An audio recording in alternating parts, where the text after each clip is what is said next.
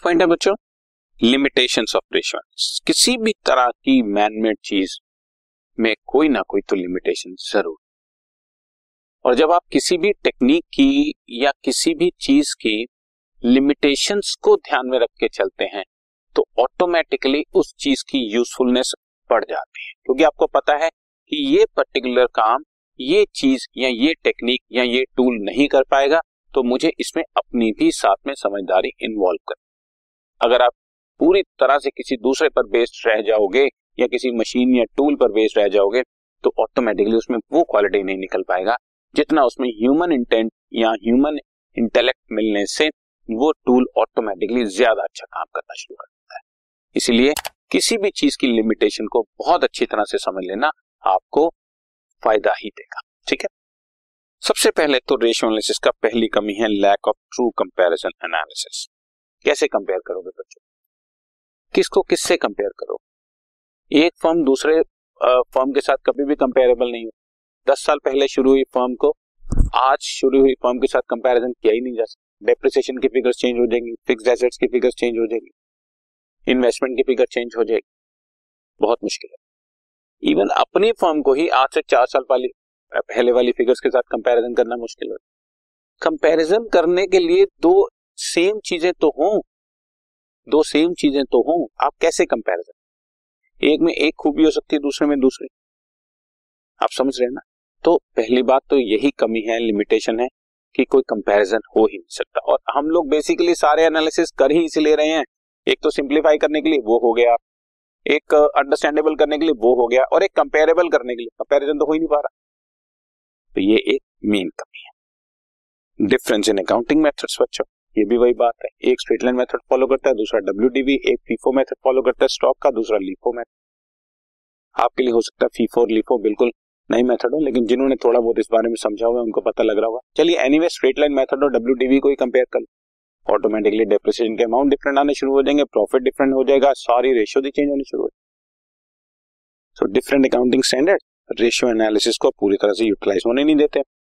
Ignores qualitative factors again वही बात managerial efficiency हमारे मैनेजर्स के पास बहुत इंटेलेक्ट है हाँ, हमारे पास टीम ही बहुत इंटेलिजेंट लोगों की है या हम बहुत ही खास लोकेशन पे काम कर रहे हैं। ये बात पहले भी कई बार डिस्कशन हो चुकी है आपसे इन चीज़ों का कोई भी रोल हमारी एनालिसिस में नज़र नहीं आता। डिफ़िकल्ट टू फॉरकास्ट फिगर हाँ। हम लोग ये कह तो देते हैं फॉरकास्टिंग करनी चाहिए प्लानिंग करनी चाहिए। कैसे करोगे फॉरकास्ट कैसे करोगे? हो ही नहीं सकता। हो सकता है इकोनॉमिक कंडीशन चेंज हो जाए, हमारा बिज़नेस तो बिल्कुल ठीक चल रहा है, पर इकोनॉमिक कंडीशन चेंज होने की वजह से बिज़नेस में फ़र्क पड़ना शुरू हो जाए टेक्नोलॉजी चेंज हो जाए। हो सकता है कॉम्पिटिटर से चेंज हो जाए, हो सकता है सोशल सोशल चीज़ें ही चेंज होनी शुरू हो जाए, परंपराएँ बदलनी शुरू हो जाए over a period of time एक या दो साल। ऐसी चीज़ों की वजह से जो ऑलरेडी एक रनिंग बिज़नेस है, उस पर कुछ ना कुछ तो फ़र्क आना शुरू हो जाएगा। आज से पाँच साल पहले लोग शायद लाइन में जाकर, लगकर बिल पे करना अच्छा समझते थे। शॉप पे जाकर पेमेंट करना अच्छा समझते थे कि वो शॉपकीपर जाकर पे कराएगा। दस रुपए पर बिल हम उसको दे देंगे या पाँच रुपए पर बिल उसको दे देंगे तो हमारी हेडेक खत्म हो जाती। एक बार जाते थे देने, दूसरी बार उनसे वापस लेने जाते थे। आज की डेट में वो किसी को एप्लीकेबल नहीं है। वो ऑनलाइन ही पेमेंट करना ज़रूरी समझते हैं या ऐप पे गए और उसकी पेमेंट कर। पाँच साल पहले उन किस चीज़ की यूटिलिटी थी? पाँच साल के बाद किस चीज़ की यूटिलिटी आ गई? ऑटोमेटिकली सी उस पर्टिकुलर चीज़ की यूटिलिटी खत्म हो जाती। और आप मान लो उसी प्रोडक्ट में थे।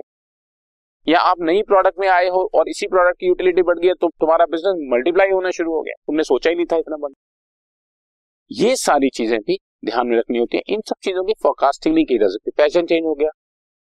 आप समझ रहे हैं। तो ये सब चीज़ें भी एक प्रॉब्लमैटिक सीन है।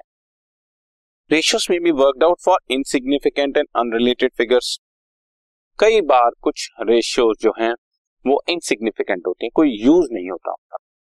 या ऐसा कहें कि उन रेशियोज का मिस इंटरप्रिटेशन हो रहा है। हमने जनरली ये सुना है कि current ratio two is to one he ideal है। ऐसा ज़रूरी नहीं। बहुत सारे बिज़नेस में current ratio two is to one उल्टा गड़बड़ कर देगा। खराब रेशियो मान लिया।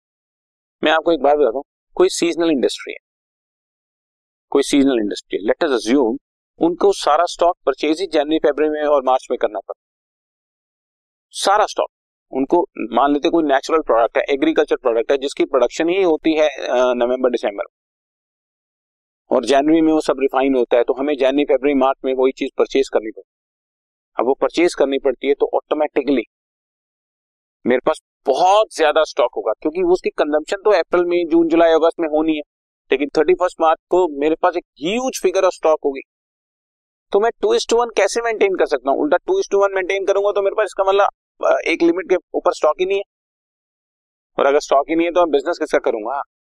लाऊँगा कहाँ से अप्रैल में जून में बेचने के लिए? क्योंकि वो तो एग्रीकल्चर प्रोडक्ट था, जब मैं चाहूँ तब नहीं मिल सकता। तो मतलब बड़ी इनसिग्निफिकेंट सी उसकी इंटरप्रिटेशन बना रखी कि जी two is to one is good two two is to one is ideal ऐसा नहीं है। पर ठीक है, आपके लेवल पे हम इसको ऐसा समझा देते हैं बट अपने माइंड में रखें कि बड़ी सारी चीज़ें इनसिग्निफिकेंट भी चल रही हैं हमारे आसपास। नो स्टैंडर्ड रेशियो बच्चों। There is no criteria for comparing any calculated ratio with standardise ratio आपने रेशियो निकाल दी gross profit ratio is twenty percent किससे कंपेयर करके देखोगे अच्छा है कि बुरा है? आप समझिए आपके ट्वेल्थ क्लास में मार्क्स आए। कुछ एक पर्टिकुलर परसेंटेज आई ए परसेंटेज आ गया। अब ये तो समझ किसी के 95 परसेंट आ गए। अब he is very happy she is very happy I got 95 percent लेकिन बाद में पता लगा कि 95 परसेंट पे किसी कोर्स में या किसी कॉलेज में एडमिशन नहीं मिल रहा 95.5 मिनिमम चाहिए। तो उसके लिए तो 95 भी बेकार हो गए, खुश होने का कोई रीजन ही नहीं था।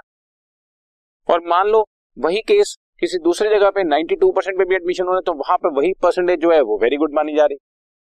तो कोई स्टैंडर्डाइज क्राइटेरिया किससे कंपेयर करें? और किससे कंपेयर करके ये मानेंगे कि हाँ हम ठीक है या बेटर है या गुड है या बेकार है? कैसे कंपेयर करें? कोई स्टैंडर्डाइज क्राइटेरिया सेट करो कि हाँ या तो इंडस्ट्री रेशियोज होनी चाहिए। बट ऑलवेज इंडस्ट्रीज़ रेशियोज भी आ, आपके सामने अवेलेबल नहीं है। कैसे कंपैरिजन तो ये भी अपने आप में रेशियो एनालिसिस की एक तरह की कमी है। So limitations of ratio analysis जो है, वो आपके लिए समझना उतना ही ज़रूरी है जितना इसकी खूबियाँ समझना ज़रूरी है, ताकि इन कमियों को आप ध्यान में रख के फिर उसके बेसिस पर एनालिसिस कर सकते ठीक this podcast is brought you by Hubhopper Shiksha Abhiyan अगर आपको ये पॉडकास्ट पसंद आया तो प्लीज़ लाइक शेयर और सब्सक्राइब करें। और वीडियो क्लासेस के लिए शिक्षा अभियान के यूट्यूब चैनल पर जाएँ।